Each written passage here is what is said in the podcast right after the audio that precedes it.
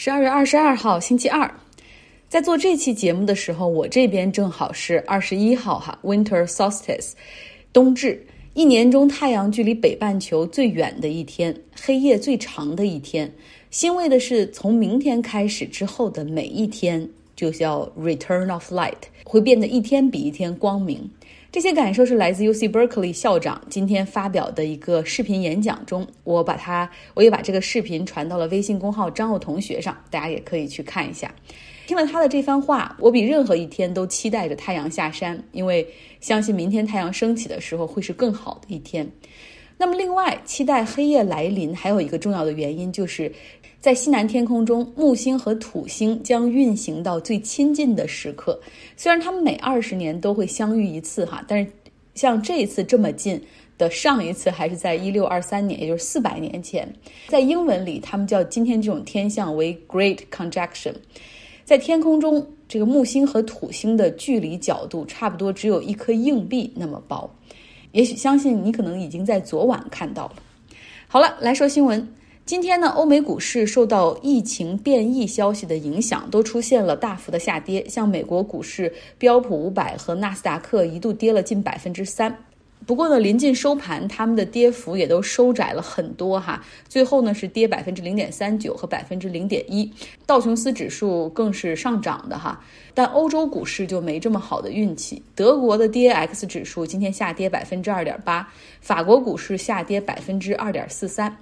在美股中，今天特斯拉表现很糟糕，跌了百分之六。倒不是因为疫情的原因，而是苹果宣布他们将在明年九月份推出电动汽车，比计划提前了两年。所以说，这竞有这么强的竞争对手，那么特斯拉的股价也是应声下跌。今天呢，也是特斯拉加入标普五百指数之后的第一个交易日，可谓表现令人失望。今天呢，欧盟批准了辉瑞和 BioNTech 疫苗的上市，这就意味着疫苗注射将在二十七个欧盟成员国中进行。本周末开始，德国、奥地利、意大利都将进行疫苗接种计划，首批接种的是医护人员和八十岁以上的老人。昨天我们在说疫苗变异正在英国发生，那目前通过对变异的基因测序发现。疫苗依旧对它会有效，但是必须赶紧抓紧时间大范围的接种啊，否则失效只是时间问题。英国在宣布伦敦地区有非常集中的变异疫情之后，像欧盟的主要国家加拿以及加拿大、瑞士、以色列、印度等国家哈，现在目前有四十个国家都暂停了往返于英国的航班。现在英国可谓是 literally 真的是一个孤岛。英国首相 Boris Johnson 他倒是说哈，说他对各国的举措表示理解，但同时也希望说，至少法国方面可以尽快恢复英法之间的货运，因为已经开始有超市出现物资紧张的情况了。英国一家超市的负责人说：“如果不能够迅速恢复货运的话，那么很快就会看到货架上的生菜、菜花、西兰花、橘子断货。这些物资都是来自于欧洲的进口。那么，另外出口端，像苏格兰目前有大量的 shellfish 贝类等已经装车了，数十吨的这种贝类等待出口法国。如果不能够及时开放的话，那么这些海鲜可能就会坏掉。”那目前呢，英国的一个大港口 Dover 港，因为法国关闭了海底隧道，已经有大量的货车积压。目前是大概四千多辆的货车是滞留的情况。如果大家来我的微信公号张奥同学，就可以看到整个公路上都是停放的卡车。这种情况下，不得不说，还有十天就到了英国脱欧过渡期的一个终点。那么在这种情况下，又是疫情，又是脱欧，哈，我不知道。英国要怎么样招架？我想最现实的办法应该是求欧盟来延长这个过渡期。美国方面，拜登夫妇今天先后在他们老家 Delaware 的医院里面接种了辉瑞和 BioNTech 的疫苗，整个过程是通过电视直播，希望提升百姓对疫苗的信心。有人不愿意接种，不相信疫苗，哈。对，大部分这些人都是看福克斯电视台的。比如说你，我打开他们的网站哈，你看他报道的就是哦，田纳西一名护士接种完疫苗之后昏倒啊，出现了严重的反应。然后还有一个新闻是，私立医院的医护人员不认为政府应该强迫他们接种，所以你看他选择新闻上很有偏向性。但实际的情况是，很多在一线工作的医护人员是非常想要接种，甚至对医院滞后的安排表示强烈不满。像斯坦福大学医学院的有一千三百多名。医护人员最终呢，首批接种中只有七名一线员工，而其他接种的人呢，有很多是管理层，还有一些是远程在家上班的医生。这也引发了一百多名医护人员抗议，哈，他们举着牌子在医院里，然后就是说我们也要接种。那医那斯坦福医院也马上解释说，这是后台大数据算法的错误，要立刻修正，同时要抓紧给一线的医护人员进行接种。好了，接下来又到了 Robert 的分享时间。本周他要给大家讲的这个人物啊，是已故保守派大法官斯卡利亚他的儿子。他呢，目前是美国劳工部的部长。本该保护劳工的他，现在却是和大企业哈一条心，心里有一个强烈的信念，就是破除监管，让企业尽可能的提高效率。那其中呢，劳工部下属有一个部门叫 OSHA，已经是完全被扭曲了功能。它本来应该是啊劳工的职业健康和安全机构，但是在 COVID-19 的疫情之下，却成了放纵企业无视病毒严重性的这样的一个幕后黑手，正在让千千万万的美国劳动者成为受害者。来听 Robert 的介绍。OSHA 也就是美国的职业安全与健康管理局，成立于1970年，预算不到环保署的十分之一。要解决每年导致五千名员工死亡、近三百万人受伤的不安全工作条件，有限的资源、温和的处罚以及来自商业利益的强烈反对，长期以来都阻碍了欧夏发挥作用。尽管如此，欧夏还是有办法让企业知道，故意违反法律会造成严重的后果。其中一种方法是负面宣传。二零一四年，在德克萨斯州。杜邦公司一家工厂的四名工人接触甲硫醇并死于窒息之后，奥巴马政府发起舆论宣传，对那些鲁莽行事的公司进行曝光。杜克大学的一项研究表明，在地方媒体和行业出版物上对企业进行曝光的做法，导致类似的违规行为减少了百分之三十。特朗普政府则草率地结束了这一项政策，尽管成千上万的工人感染上了新冠肺炎。现在的欧夏也没有站出来呼吁加强劳动保护，他们还明确告诉雇主，他们发出的关于新冠疫情下的员工保护建议中没有一条规定了新的法律义务。这种松懈的做法反映了本届政府一贯反对监管的立场。特朗普上任时宣布，所有的联邦机构每增加一项新的条例，必须撤销至少两项。去年十二月。在斯卡利亚作为劳工部长接受福克斯新闻的第一次采访中，他就说：“总统从第一天起就致力于监管改革。我们现在看到这个充满活力的经济，也就不足为奇了。当时的失业率低于百分之四，自那以后，这个数字翻了一番。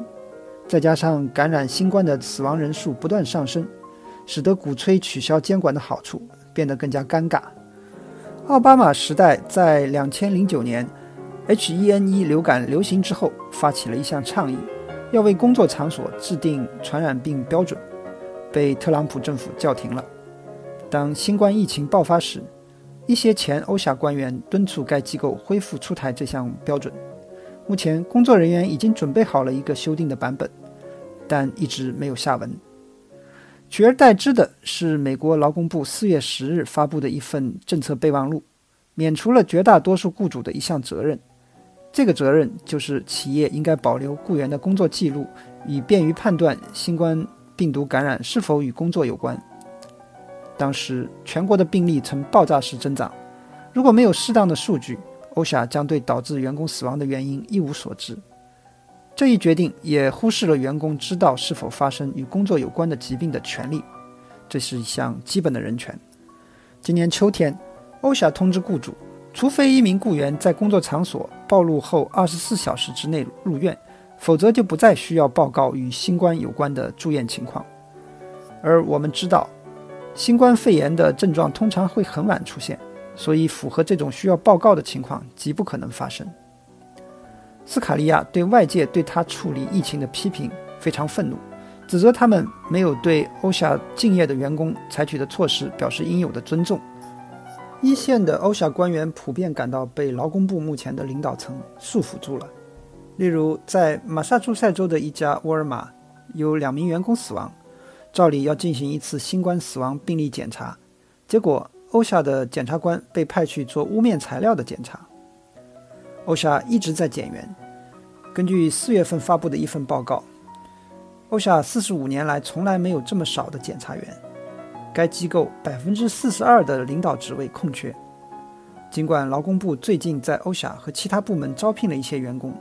但不足以弥补多年来人员流失造成的损失。当斯卡利亚被任命时，劳工部律师安·罗森塔尔给他发了一封贺信。他认为，与特朗普政府任命的许多人比，他有一种严谨的专业精神。无论他个人的观点如何，他都可以尽职地履行义务。同时，罗森塔尔也知道斯卡利亚的保守信念根深蒂固，因为二十年前，当他们第一次相遇时。他和斯卡利亚是意识形态上的对手。罗森塔尔当时是欧霞的一名主管，帮助起草新的人体功效学标准，以解决每年困扰数十万员工的肌肉骨骼疾病，如腕管综合症和肌腱炎。腕管综合症有个别称叫“鼠标手”，是由高强度的重复性手部活动造成的。工会长期以来一直在呼吁有这样一个标准，但大企业的游说者反对。两千年春天，劳工部就这个标准草案进行了公开听证会。当时三十六岁的斯卡利亚已经是吉布森律所的合伙人，他成为了标准最激烈的批评者之一。当目击者为支持欧夏的条例草案作证时，斯卡利亚和另一位吉布森律所的律师轮流盘问他们，提出尖锐的问题。他在事后撰写的一份报告中说：“人体功效学是蠢事。”并称，所谓的肌肉骨骼疾病更多的与社会心理因素相关，比如工人是否喜欢自己的工作，而不是与搬运重物和其他职业风险相关。尽管斯卡利亚将人体功效学视为垃圾科学，但他还是担任了 UPS 等公司的法律顾问，而这些公司采取了健全的人体功效学管理的程序，来保护员工免受伤害，就像石油公司一样。一方面，他们公开否认气候变化的科学证据；一方面，私底下又会接受其理论的有效性。斯卡利亚并没有成功的阻止欧夏推出人体工程学标准。这个标准在两千年十一月正式公布。据当时预测，这项规定将保护多达四百五十万名员工在接下来的十年里免受重复性劳动的伤害。但是在小布什就任总统两个月后，国会的共和党人推翻了这一标准，这一举动得到了美国功效学全国联盟的赞许。代表游说团的律师之一就是尤金·斯卡利亚。后面讲一个轻松的哈，博物馆。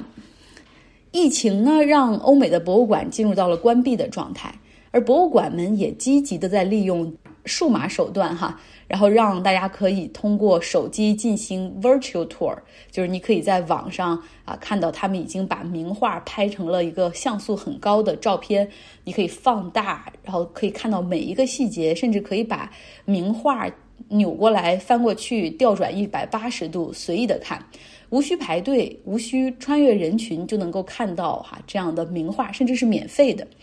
旁边呢还有专业的多语种的讲解。但是那种感觉就是和逛博物馆不同，没有因为对艺术的追求渴望而拖着疲惫的身体和感到腰酸背疼脚疼的那种，我真的走不动了，但我还想再去看另外一幅画，没有那种感受哈。另外也没有一种和历史相遇的感受。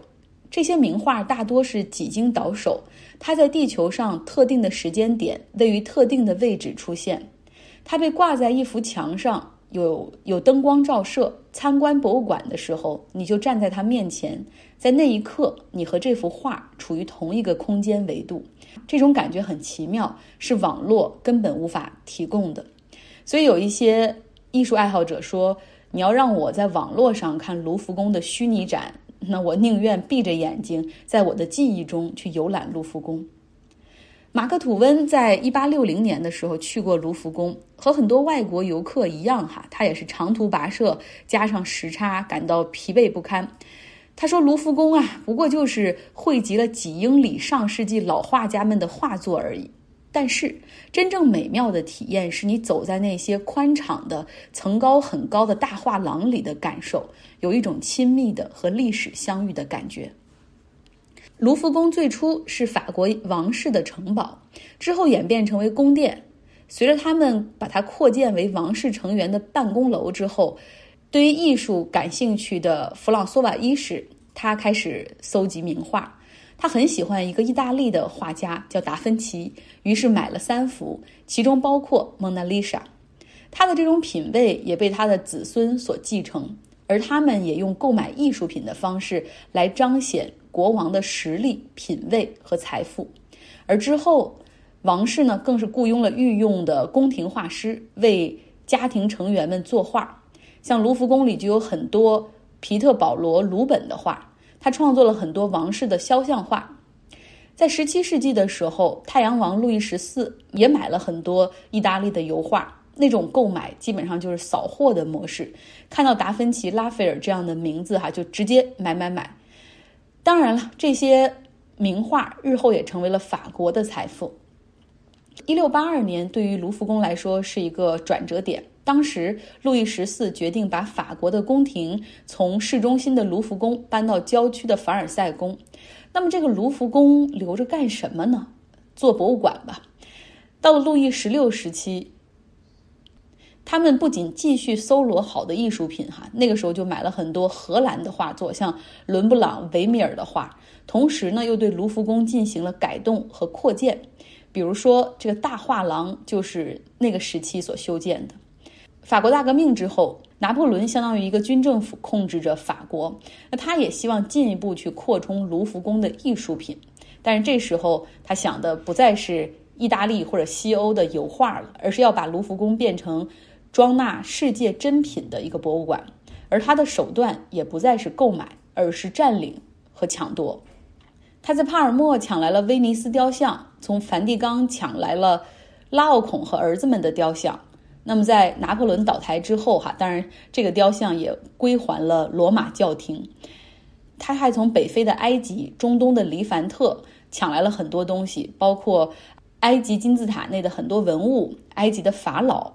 古巴比伦的汉谟拉比法典等等，客观上来说，拿破仑的这些掠夺给欧洲人了解古埃及和中东文明提供机会，使得语言学家最终破解了埃及的象形文字。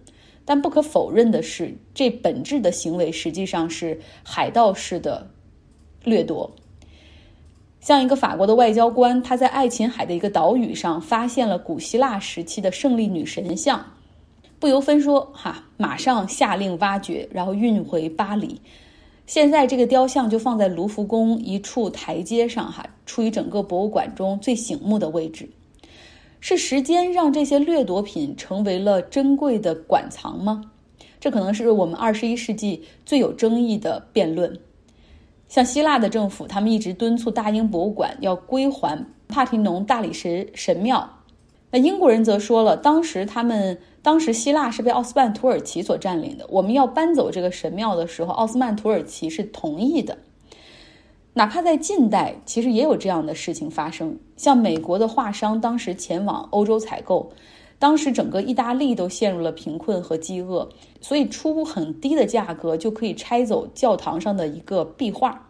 那对于印象派的艺术家的收购，也有异曲同工之妙，因为当时欧洲人并不认同这样的作画风格。美国人就在这样的情况下，用低价大量的扫走了很多好的艺术品。究竟哪些应该归还，哪些不应该呢？有一种说法是，如果你去大英博物馆看到帕台农神庙，你会想起它的本土和文化，而帕台农神庙在希腊的原址上也有巨大的缺口，所以这些是应该归还的。